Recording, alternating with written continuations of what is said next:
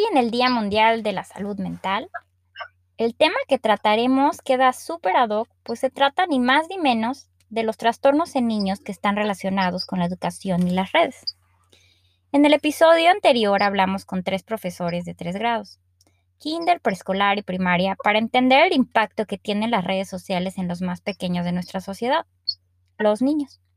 Sin embargo, sus respuestas me dejaron francamente algo fría, porque los tres maestros coincidieron en que el problema no está en las redes sociales o la tecnología per se, sino en los padres.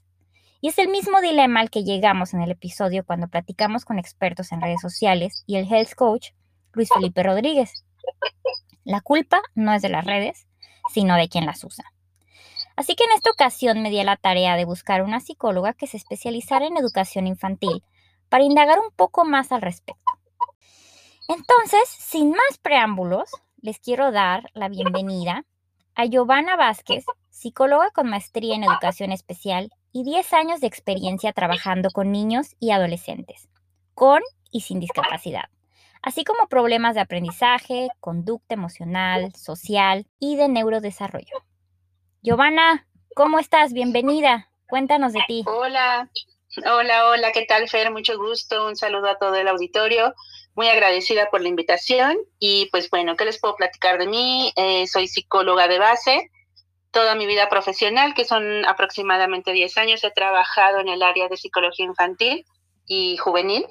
He trabajado tanto en instituciones públicas como privadas, lo que me ha permitido entender eh, un poco el panorama que, que, se vive desde ambos polos con nuestros niños. Entonces, pues espero poder aportar un poquito, aprender todos juntos y bueno, pues muy agradecida por la invitación. No, hombre, a ti, a ti, Giovanna, muchísimas gracias por, por aceptar la, invitación para platicar el día de hoy. Y antes de empezar, quisiera preguntarte si tuviste oportunidad de escuchar el episodio anterior. Claro, sí, sí lo escuché, me pareció muy interesante porque los maestros siempre tienen una perspectiva muy distinta a lo que puede observar la familia respecto al comportamiento de un niño. Los maestros siempre tienen la oportunidad, o la oportunidad de ver a los niños en un entorno en donde realmente están socializando. En casa están muy protegidos. Eh, conviven si acaso con los hermanos, los primos, los adultos, pero ya en la escuela es donde verdaderamente se enfrentan a las problemáticas sociales y los maestros son los testigos así de primera fila que los pueden observar y, reportarnos todas esas situaciones. Por eso su, su, perspectiva es muy importante y me pareció muy interesante todo lo que hablaban, coincidí en muchos puntos con ellos, porque claro, aunque ellos son el eje que generaliza, eh, todos los aprendizajes, esos aprendizajes primero se tienen que originar, sembrar esa semillita en la familia. Sí, y justamente me, me ganaste las palabras porque es, es, por eso que me interesa mucho tu punto de vista, porque pues por un lado ellos están en gran parte del día eh, con los niños y los observan, los conocen, se dan cuenta de sus actitudes, maña, etcétera. Pero tú eres una experta en esta área y de verdad muchas de las conclusiones a las que, a las que llegaron pues me dejaron francamente perpleja. Y, y bueno, yo quisiera saber eh, de tu parte, ¿tú crees que estamos en lo correcto? ¿Tú crees que el problema de muchos de estos problemas son los papás? Yo creo que decir que como tal el problema son los papás sería como un poco acusarlos, señalarlos, porque realmente si, si lo relacionamos con las redes sociales, con toda esta tecnología de información y comunicación, creo que el problema es que estos avances tecnológicos van más rápido de lo que nosotros podemos aprender a usarlos. Y el hecho de aprender a usarlos implica conocer sus riesgos y conocer también qué ventajas o cómo lo puedo aprovechar para obtener un beneficio. Entonces creo que el hecho de poder eh, aprender a utilizar las redes sociales, muchos de los adultos, eh, me atrevería a decir, no sabemos usar bien las redes sociales. Y si nosotros como adultos no lo sabemos, no podemos transmitirle a nuestros hijos cómo tener estas, estas pautas de seguridad, estos cuidados, estas conductas de riesgo para poder prevenir ciertos abusos. Entonces, creo que lo que necesitamos es nosotros como papás, el poder asumir esta responsabilidad de que si le voy a dar o le voy a permitir a mi hija, hijo, tener una red social, pues yo también involucrarme y saber de qué se trata, qué alcances tiene, cuáles son los riesgos para que yo se los pueda transmitir a mi hijo y que él pueda tomar sus decisiones ya con información. Sigo contigo, empezando incluso desde lo más mínimo, ¿no? Mínimo, cuando uno como papá o mamá se mete una red social, ¿no? Lo primero que te pide, por ejemplo, Facebook es una edad mínima, ¿no? Para su uso. Entonces, desde ahí creo que ya, ya tenemos un, a ver, ¿por qué Facebook está poniendo una edad mínima para su uso? Y muchas redes sociales también, ¿no? Claro que del otro lado, pues los niños pueden mentir, pero al final, ¿quién está al pendiente? ¿Quién les autoriza, ¿no? Que, estén haciendo eso. Eh, y con esto que, que nos estás diciendo, ¿tú como a qué edad, con todo y supervisión del papá, de la mamá, a qué edad más o menos crees que un niño o joven tiene la capacidad o quizá madurez para usar una red social? Híjoles, mire, es una pregunta medio capciosa porque creo que una cosa es lo que podría decirte a nivel de lo que dice la teoría. Por ejemplo, por algo nosotros no podemos votar para elegir un presidente hasta los 18 años y es porque a nivel cerebral la corteza prefrontal se desarrolla y madura hasta esa edad, que es lo que nos permite tomar decisiones conscientes, mucho más razonables. Pero también es una realidad que no vamos, aunque lo pusiéramos como una ley yéndome a los extremos, no va a ocurrir. La verdad es que la tecnología ya forma parte de nosotros y lo que tenemos que hacer es entonces tomar estas medidas y, e informarnos sobre estos alcances. Entonces, la realidad es que desde bebés ya los papás les dan el celular. A, los bebitos, ¿no? Eh, para entretenerlos, para distraerlos desde, desde algo que pudiera parecer como muy sano. Ah, es que lo, van a poner la vacuna, le pongo el video para que no llore tanto, ah, para que coma, ah, para que me deje eh, trabajar, terminar este trabajo y que esté tranquilo. Parecieran como, como, como usos muy inocentes, pero que al final van facilitando la labor como el cuidador de ese, de ese bebé, de ese niño, y terminamos abusando. Y también en el bebé, pues termina provocando ciertas em, limitaciones en cuanto a la estimulación. Es decir, un bebé, un niño que está aprendiendo a caminar, que está aprendiendo a explorar el mundo, pues necesita gatear, necesita tocar, probar todo, pero es mucho más cómodo para quien lo cuida el tenerlo ahí quietecito y que no delata. Em, ¿Dónde está el equilibrio? Híjoles, pues es que yo creo que va mucho en el sentido común. No podríamos tener a, un niño sentado todo el tiempo frente a una pantalla porque lo limita, eh, como no tienes idea. Eh, ¿Por qué? Porque no está explorando, porque no está conociendo el mundo real, lo está conociendo a partir de una pantalla. Y aunque sí se estimulan ciertas áreas, a mí me ha tocado ver que dicen papás, ay, es que mira, mi hijo es bien inteligente porque mira cómo habla, ¿no? Porque el niño utiliza términos como la billetera, ¿no? que son términos que no utilizamos en, México. Pues para mí, lejos de, ah, sí, qué inteligente es como lo tienes mucho tiempo en la tele, porque esas, esas palabras solo se aprenden de los programas de televisión o, de los videos de YouTube. Eh, entonces, ¿qué, ¿qué tiene que ocurrir aquí? Es una reflexión. Yo invitaría a los papás a una reflexión en donde hagan este examen de conciencia y, solitos puedan llegar a esta conclusión de, ¿para qué estoy utilizando el celular? Para que no me delata mientras vamos en el tráfico y que vaya entretenido, en lugar de que yo le vaya platicando de lo que hay afuera, de qué color es el carro, del ruido, de, todo lo que puedo observar en el entorno. Lo estamos acostumbrando a ver solamente una pantalla. ¿Y eso qué va a implicar? Que conforme va creciendo, pues va a tener ciertas limitaciones, sobre todo a nivel social porque no le estamos permitiendo el, estar conociendo el mundo, pues en un entorno que realmente sea rico en estímulos, estímulos a nivel de todo lo que implica los sentidos, lo que puedo ver, lo que puedo leer, lo que puedo tocar, lo que puedo sentir. Entonces, eh, volviendo a tu pregunta, si es una, hay una edad como tal, pues lo ideal sería notársela hasta, híjoles, ¿qué te podría decir? con mucha supervisión, tal vez ya en la primaria, pero muy limitado y con mucha supervisión, y tal vez ya que sea como tal el dueño de un teléfono hasta la prepa. Pero la verdad, Fer, es que no ocurre así. La verdad es que hay niños que hasta tienen mejores teléfonos que tú y que yo, porque pues es algo que ya piden los niños, ¿no? Si le piden a los Reyes Magos algo, es probable que le pidan mejor una tablet que una patineta, ¿no? Claro, pero y, y justo estaba pensando eso, eh, pero también, a ver, dices, bueno, es que ya le di un celular, ¿no? Pero también hay muchos candados, ¿no? O sea, como papá, quizá como tú nos, nos dejas la tarea de hacer la reflexión en ese aspecto. Bueno, pues vamos a poner candados, ¿no? Vamos a poner este, qué no puede hacer, qué no puede agarrar, este, qué programas no puede bajar, ¿no? Al final, seguimos teniendo de cierta manera el control sobre nuestros hijos y, y por ejemplo, en esta pregunta que te hice, yo misma me quedé, me quedé meditando, bueno, si ni siquiera nosotros, a veces algunas personas ya adultas tienen la madurez para usar una red social, ¿no? Conozco muchas personas, ¿no? Que, están más preocupadas por el número de likes y por cosas real, que, realmente ocurren fuera de, de las redes sociales, ¿no? Entonces, ¿qué podemos esperar a un niño que es tan inocente, que, que es tan moldeable? Así es, y sobre todo a todo lo que lo exponemos, cosas para las que su cerebro no está listo para procesar. Es demasiada información. Vamos a pensar que antes, por ejemplo, eh, podíamos ver la tele, pero sabíamos que en ese horario de caricaturas solo había comerciales de cierto tipo.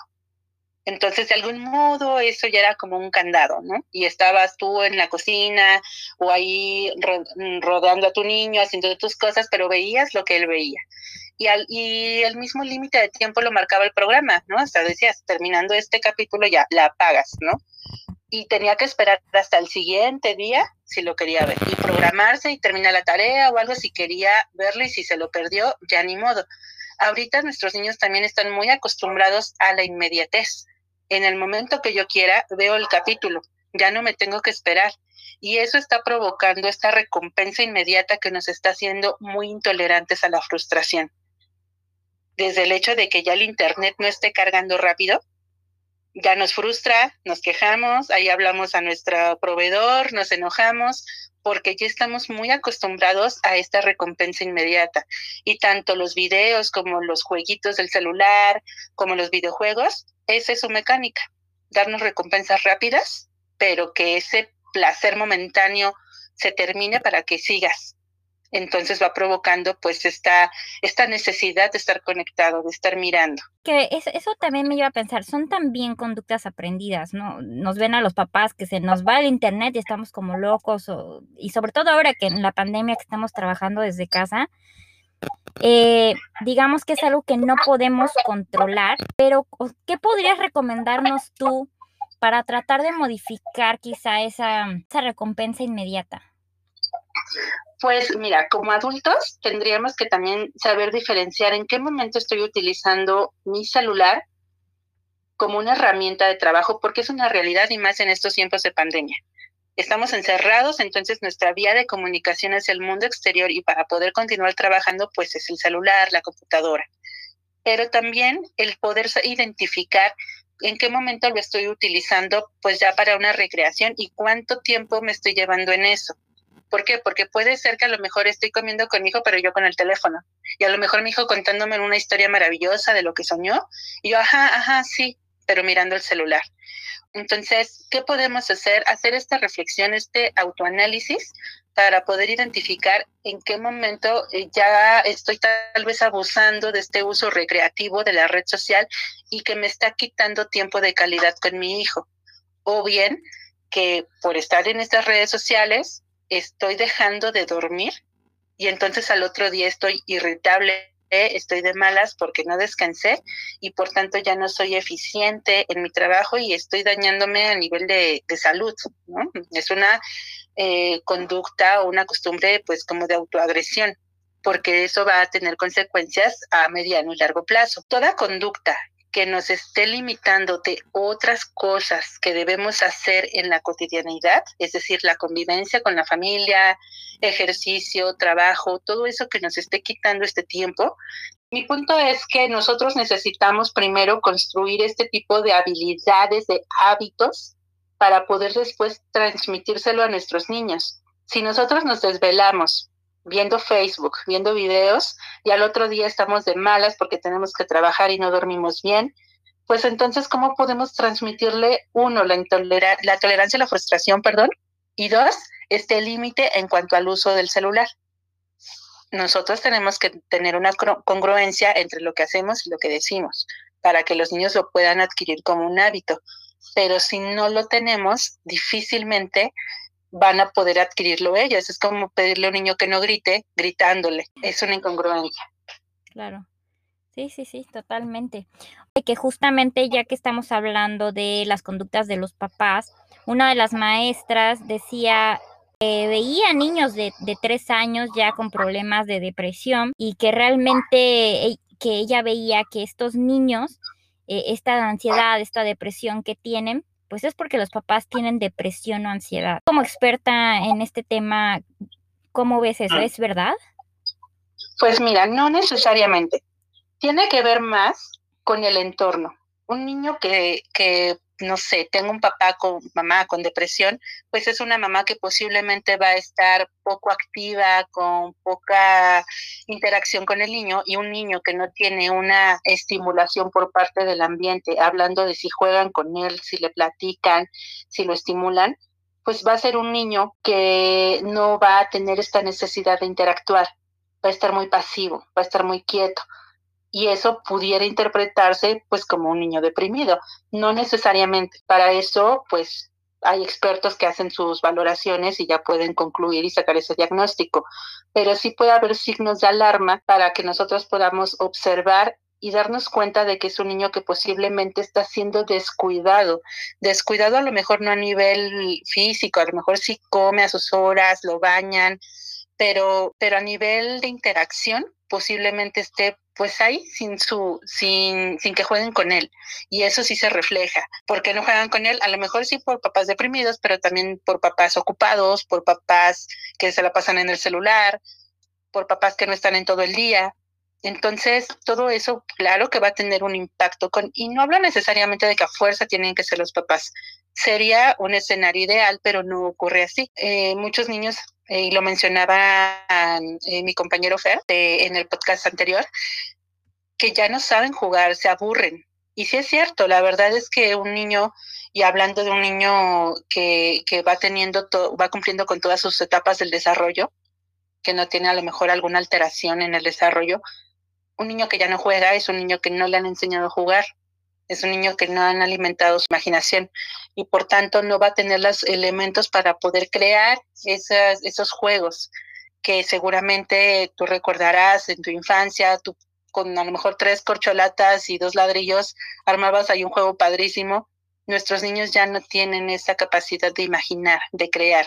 ¿Por qué? Porque las pantallas, celular, eh, YouTube, los programas de televisión, ya te dan todo, ya te lo dan todo hecho.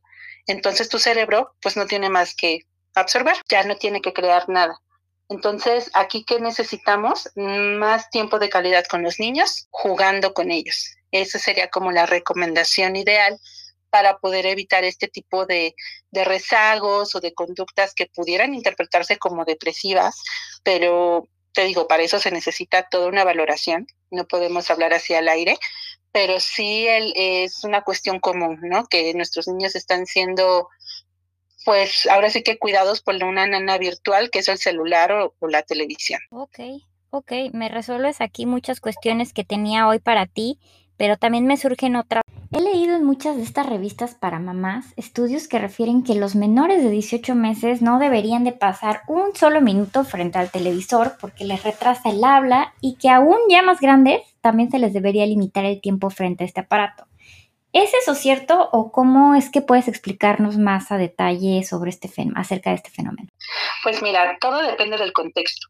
La televisión en sí no es, como tú lo decías al principio, pues no es que no es ni bueno ni malo es una herramienta, es un aparato que está ahí y cada quien decide cómo usarlo. Si la televisión va a ser el sustituto de toda interacción con ese niño, por supuesto que va a ser un niño que probablemente no va a desarrollar el habla como a un niño al que le hablan todo el tiempo. Pero también son muchos factores, o sea, para eso existen como distintas especialidades y hablar hacia el aire pues no sería lo más correcto de mi parte pero ¿por qué? Porque un problema de lenguaje, de retraso en adquisición del lenguaje podría ser por la poca estimulación y a lo mejor sí a partir de la televisión, pero a lo mejor también a partir de otros elementos. El punto es que para que nosotros desarrollemos el lenguaje necesitamos una intención comunicativa. Yo necesito hablarte porque tengo que cubrir una necesidad, tengo hambre, tengo quiero jugar, quiero que me des eso, eso que tienes en la mano y voy a estirar la mano y voy a, sacar un sonido para que tú me lo des. Y así es como lo vamos provocando. Y así como, como puede ocurrir que a lo mejor es un niño que está todo el tiempo frente a la televisión y por tanto no desarrolla ese lenguaje porque no tiene con quién hablar, digo, la televisión no le va a contestar. Por mucho que es un programa interactivo, no le va a contestar y por tanto no va a tener sentido este intercambio de palabras entre emisor y receptor. Entonces, si lo vemos desde ese punto, sí, pero pues al final no es en sí la televisión la que se mala, sino que si lo vamos a utilizar como un sustituto de toda interacción de ese niño con el mundo, por supuesto que va a haber un rezago. Iván, hablando de televisión, ¿cuánto tiempo recomiendas tú que pase un niño frente a la televisión? Mira, todos nuestros niños tienen como ciertos eh, horarios desde la escuela, por ejemplo, ahorita hay niños que tienen que estar conectados frente al Zoom para su clase virtual desde las 7 de la mañana hasta las 1 de la tarde. Eso de por sí ya se me hace un, abuso. eh, entiendo que ahorita pues todos, todos, todos estamos por ensayo y error tratando de hacer lo mejor que podemos y no podemos, eh, vamos, es como como una tubería con muchas, muchas fugas. Tapamos una y ya se sale el agua por la otra, ¿no? Queremos cubrir la educación, pero ya estamos afectándolos a nivel de, de físico, ¿no? A lo, mejor afectando en su vista, la postura, eh, esta motivación por la escuela. Entonces tendríamos que analizar ese niño cómo está todo su día, sus horarios en cuanto a la escuela, sus horarios si tiene a lo mejor otro tipo de actividades que aunque ahorita no puedan salir, pues ya hay niños que están, los están llevando que al parque, que de pronto veo contactos en Instagram que ya están hasta de vacaciones.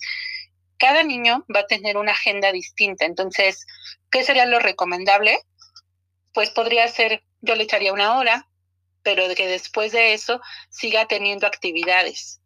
Porque, y ver también qué tipo de programas son porque incluso hasta podría ser una herramienta que nos beneficie si nos sentamos a ver la tele con él o con ella, si le estamos preguntando de qué se trató, si le preguntamos entonces qué hubiera pasado si tal personaje hubiera decidido esto en lugar de esto, hasta lo podemos aprovechar, pero si solo lo vamos a utilizar para que esté ahí sentado y que no nos delata y cuando te das cuenta ya no fue una hora, ya fueron tres, bueno, pues ahí sí tenemos que nosotros hacer una reflexión como papás, como cuidadores, de, de cómo estamos utilizando la televisión. Muchos papás de mi generación nos dejas mucha tarea eh, para, reflexionar este tema, francamente, porque ahorita vivimos, como tú dices, en un mundo en el que queremos todo ya, ¿no? Y estamos conectados ya ni siquiera al celular, ¿no? Al reloj, este, la pantalla. Eh, bueno, nos dejas una tarea bien importante aquí.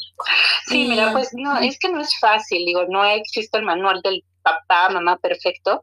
Y yo creo que sobre todo en tiempos de pandemia, pues todos estamos aprendiendo. Lo importante es que existan medios como este en donde podamos conocer, pero también depende de cada uno de nosotros el interés por aprender este tipo de temas y no irnos solitos al ruedo porque probablemente vamos a cometer más errores. Eh, como lo que te decía de las redes sociales, no voy a exponer a mi hija o hijo a una red social si yo no la sé utilizar. Estoy hablando en un escenario ideal, pero también entiendo que, que hay papás, y sobre todo si ya son un poco mayores, que pues ni siquiera lo intentan, les da pavor tocar el celular y descomponerlo, ¿no? Que que no, no saben utilizarlo o que también ahí vamos y a todo le damos aceptar, aceptar, aceptar y no sabemos qué implica el aceptar todas esas condiciones para inscribirnos a esas aplicaciones. Si nosotros no nos damos a la tarea de investigar, pues cómo podemos proteger a nuestros niños. No sé, yo les preguntaría cómo están los ajustes de privacidad de su Facebook, de ustedes como, como adultos, ¿no? De nosotros como adultos. ¿Cómo aceptamos o no a, un, a una solicitud de, de, amistad. Si es porque hay un amigo en común, ya por eso lo puedo aceptar. Cuestiones como si cualquiera te puede enviar un mensaje o no, y a partir de qué continúo con la conversación. todo eso nosotros tendríamos que reflexionarlo porque si nosotros de pronto, le, no sé, pienso en esas publicaciones que dicen, eres el visitante un millón, te ganaste un iPhone. Todos habíamos visto ese tipo de publicaciones. Nosotros como adultos a veces caemos. Ahora imagínate un niño, ¿no? Que le dicen que se va a ganar una tablet, ¿no? Claro. Y ahí le va a picar y va a dar información y le pueden decir ahí, ok, nada más vea la la cartera de tu mamá, saca la tarjeta de crédito y ponme estos números y ya, la tablet es tuya. Y el niño, pues por no tener, pues en esa inocencia lo va a hacer. Entonces, por eso necesitamos ese tipo de, prevención a partir de la información. Y eso sí es de cada uno de nosotros como adultos. Giovanna, me llevas a un tema con esto que me estás diciendo. Fíjate que, y probablemente tú lo has notado en, en estos últimos tiempos, hay papás que bueno, se la pasan publicando comida, desayuno, cena, ida al baño, primer palabra que dijo el bebé desde que nace. Sí. ¿Cómo ves esto en cuanto a su privacidad? Estar publicando, francamente, como dices, hay muchos peligros en las redes sociales. Entonces, estar publicando toda la vida de tu, pues, de, de tu hijo, eh, ¿Cómo ves que esto a largo plazo, ya cuando el niño o niña crezca, cómo, cómo los afecta? Aparte de estarlos exponiendo a muchos peligros, eh, ¿y por qué? ¿Por qué esta tendencia de los papás a hacer eso? Pues mira, las redes sociales al final lo que nos provocan es lo que tú mencionabas hace rato, ¿no? Esos likes. El like te da estatus, te da popularidad, se siente padre esa aceptación social todos vamos a querer esa aceptación social. Y si mi hijo me genera likes, pues lo voy a poner, ¿no? Pudiera ocurrir que, que en un nivel inocente, como papá, quiero, y más si ahorita que no podemos salir, quiero que los abuelos, los tíos vean al bebé cómo va creciendo, porque, porque pues al final es su hijo, ¿no? Y quieren, es una manera, a lo mejor, no la ideal, pero me queda claro que que muy probablemente es por amor, ¿no? Por querer demostrar ese cariño que sienten por el niño. Pero tienes toda la razón, están exponiéndolo. Están exponiendo porque el hecho de subir una foto es perder el control de esa foto. Ya no sabes a dónde va a parar, ya no sabes em, quién la va a ver, quién la puede descargar, pierdes el control de esa información. Entonces debemos estar súper conscientes de que estamos exponiendo y exhibiendo a nuestros hijos, su día a día. Y cuando sea un adulto, pues cómo nos sentiríamos nosotros si de pronto todo el mundo ve nuestro primer, eh, los primeros pasos, pero también la primera vez que me caí, un berrinche que hice, todo eso nos sentiríamos sumamente vulnerables, expuestos. No es lo recomendable, uno, por cómo se puede sentir el, niño ya cuando sea un adolescente, y dos, pues por todas las situaciones de riesgo que hay en relación a, pues que los exponemos tanto en redes de pedofilia, redes de, bueno, tantas cosas malas que hay por ahí que lo sabemos todos y que por muchos candados que pongamos, siempre vamos a perder el control de cualquier contenido que subamos a Internet. Sí, totalmente. Una invasión a la privacidad de, de un chiquito que todavía no tiene la capacidad ¿no? de, cuidar su propia privacidad. Sí, sí, totalmente. Tenemos que respetarlo por empatía, para su protección y porque no es lo ideal. Digo, si yo quiero compartir una foto, hay otros medios mucho más privados para poder hacerlo, pero sí necesitamos estar conscientes de, que a largo plazo cómo va a impactar todo eso. Claro, incluso fíjate que muchos papás, yo ya veo algunos, no muchos, pero sí veo incluso desde antes de la pandemia, eh, que, que, ya están un poquito más conscientes de eso y ya no ponen su carita, ¿no? O sea, ya eh, ponen nada más la cabeza, que no salga su cara, ¿no? Y el problema es, bueno, yo, yo controlo la privacidad de mi hijo, pero ¿y qué pasa con los amigos, con los tíos, con los, este, los abuelos, eh, que no respetan su privacidad? Fíjate que eh, justo en Facebook, por ejemplo, hay una herramienta donde incluso tú como papá eh, puedes denunciar, no sé si, si, si tú sabías, pero puedes denunciar que alguien más está subiendo una foto de un menor que es tu hijo. Ya es una denuncia. O sea, y esto puedo pensar, por algo existe esto, ¿no? Claro, Claro, es que debemos pensar que eh, estaba viendo hace poco un video en YouTube en donde hablaba acerca de los peligros de las redes sociales, ¿no? porque ya ves que es un tema que está de moda y qué bueno que exista tanta información, solo hay que aprender a, a depurar, ¿no? a elegir las buenas fuentes. Pero me gustaba una analogía que hacían en donde le preguntaban a, a alumnos como de, de primaria aproximadamente, ¿tú dejarías la puerta de tu casa abierta día y noche?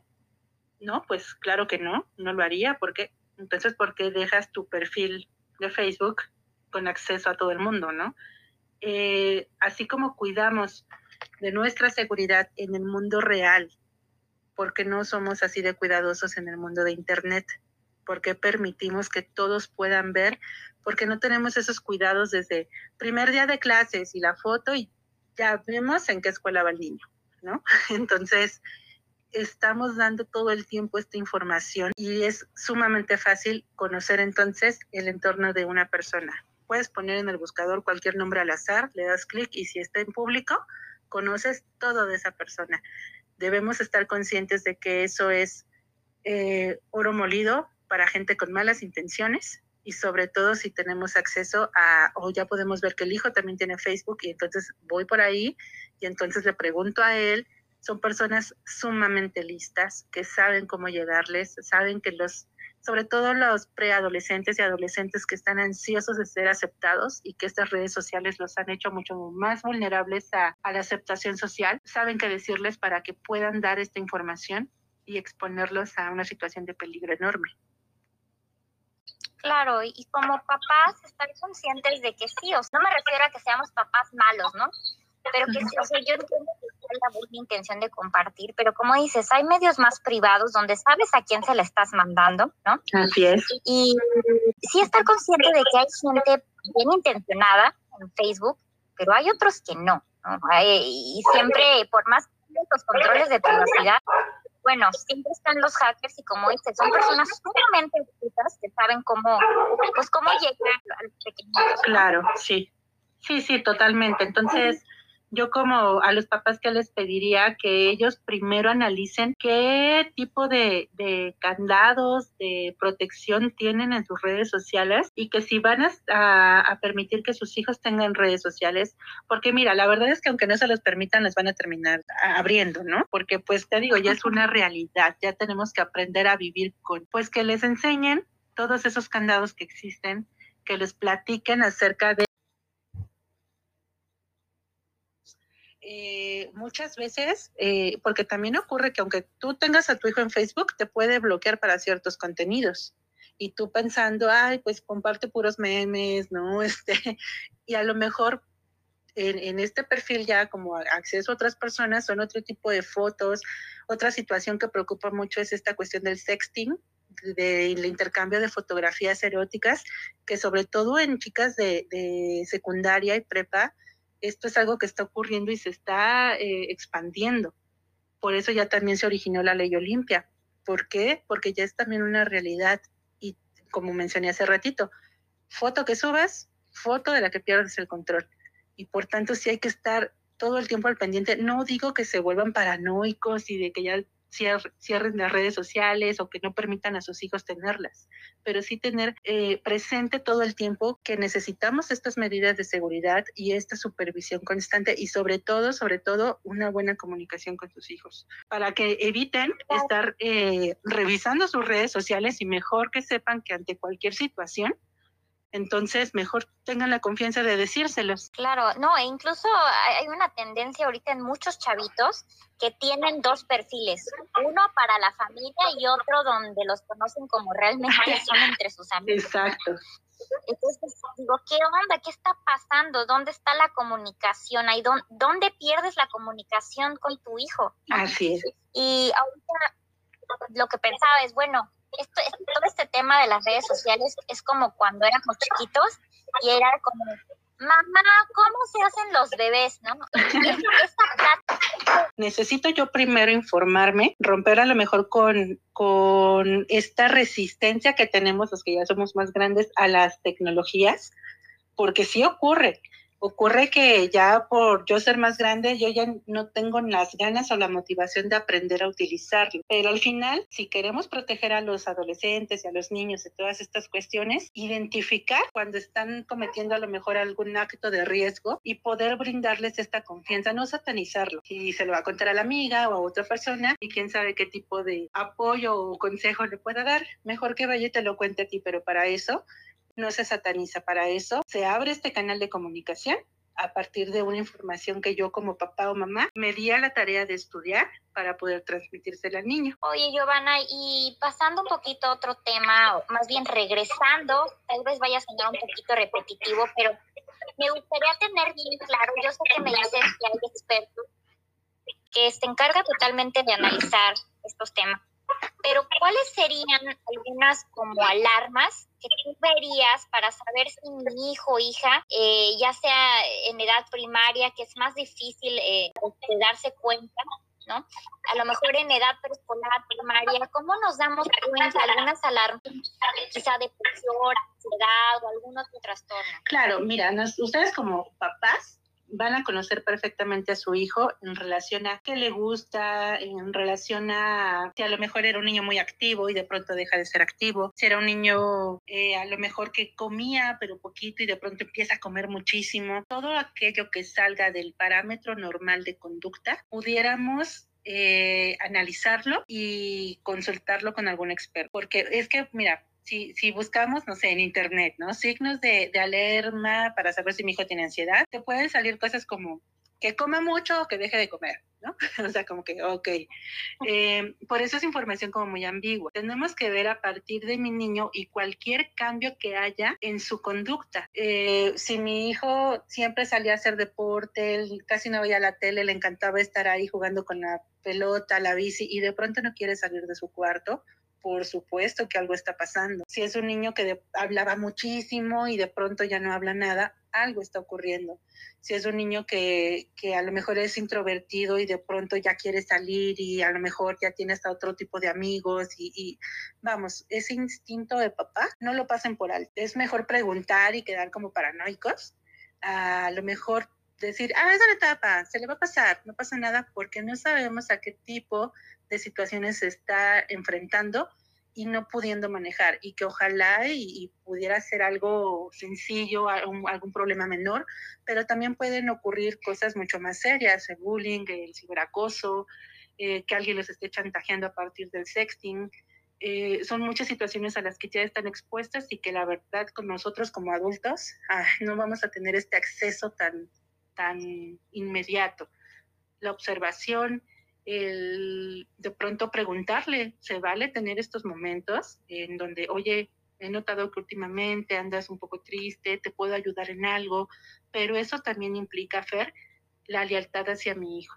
Si le voy a preguntar algo y me llega a contar que tuvo un novio y cortó con él, que no se siente seguro de su orientación sexual, que hay un niño que la molesta, que no sé qué, ni minorizamos ni juzgamos, y mucho menos vamos y le platicamos a la tía, a la comadre y a no sé qué, porque en ese momento vamos a romper la confianza. Y lo peor, considero yo, que nos puede pasar con los hijos es romper ese canal de comunicación, porque luego cuando tenga un problema no te lo va a contar a ti, se lo va a contar a otra persona. Entonces, em, ¿cuáles serían los signos? Cualquier cosa que ya salga de ese parámetro de, conducta que yo sé que tiene mi hijo habitualmente. Perfecto, muchísimas gracias. Papás, mamás, pongan mucha atención. Eh, aquí ya nos dejó un muy buenos. Y también quiero preguntarte, ¿hay alguna aplicación que tú recomiendes para estimular el desarrollo en edad preescolar? Y la misma pregunta, pero para niños de Pues mira, para preescolar hay muchísimas, no me atrevería a decir una como tal, la verdad es que si tú te metes allá a la, pues, a, la tienda del celular, puedes observar muchas aplicaciones que van desde las letras, los números, los colores, la cancioncita, están padrísimas. La verdad es que como herramienta complementaria están geniales.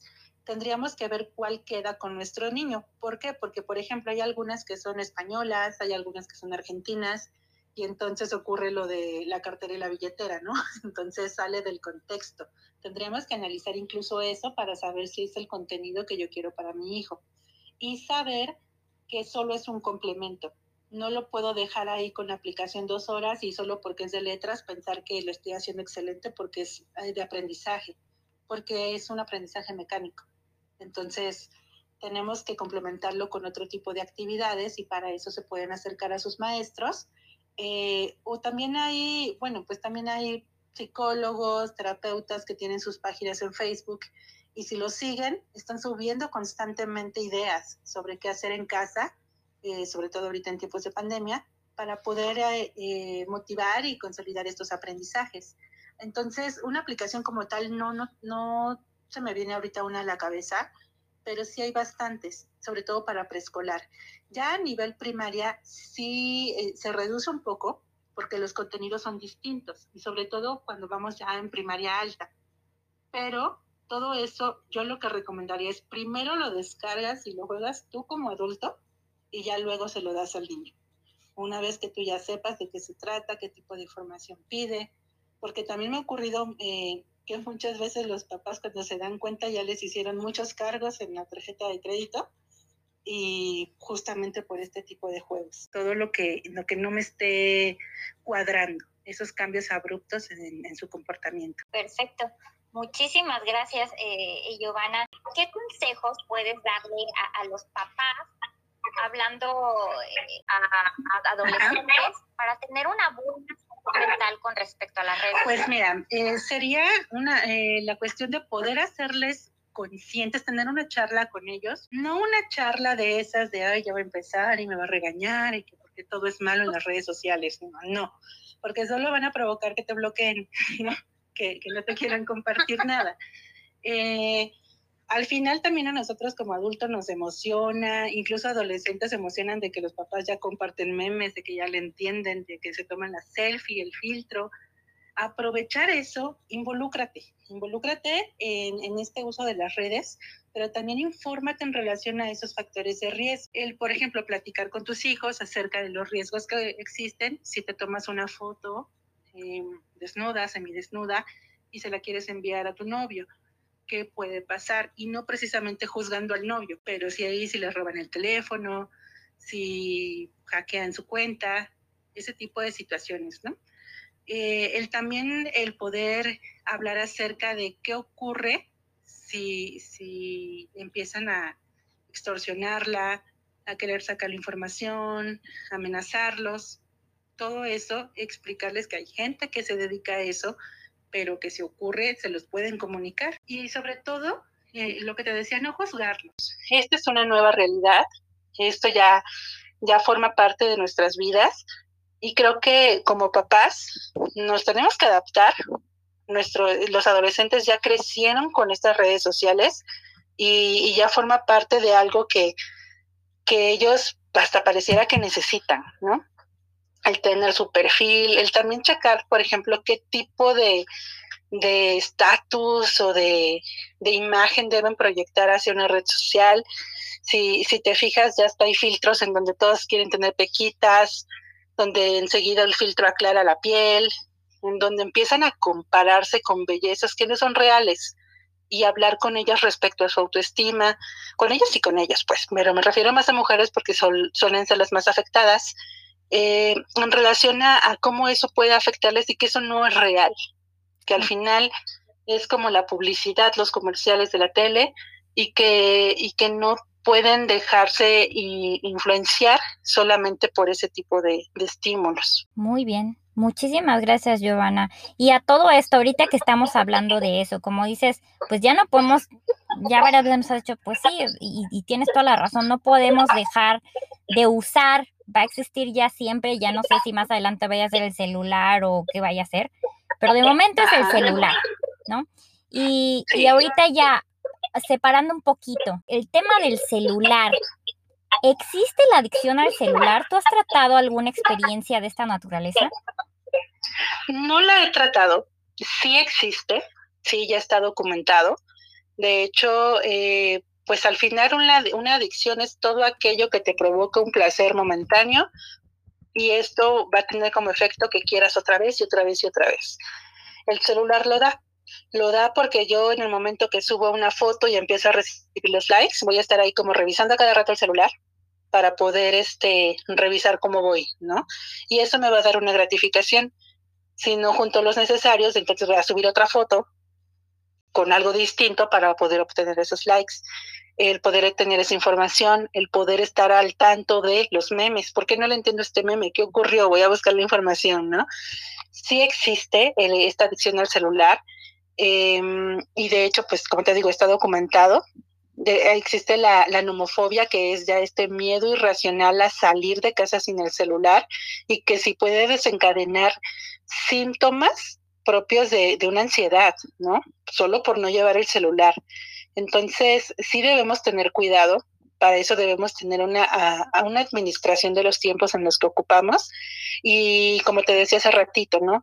Si ya está afectando mis horas de sueño, si está interfiriendo con mis horas de convivencia familiar, si ya estoy todo el tiempo metido en, y no tengo otra forma de contactar con el mundo, ya es una, una situación de riesgo y que necesito tratarme tampoco hay que satanizar el ir a terapia, el ir a pedir esta orientación. En este día de, la salud mental, me encantaría como puntualizar eso, porque también tenemos como ese tabú, ¿no? Quien va al psicólogo está loco, cuando en realidad nos daría todas las herramientas para poder enfrentar todas estas situaciones de una mejor manera. Y pues en ese sentido, todos, todos necesitamos ayuda.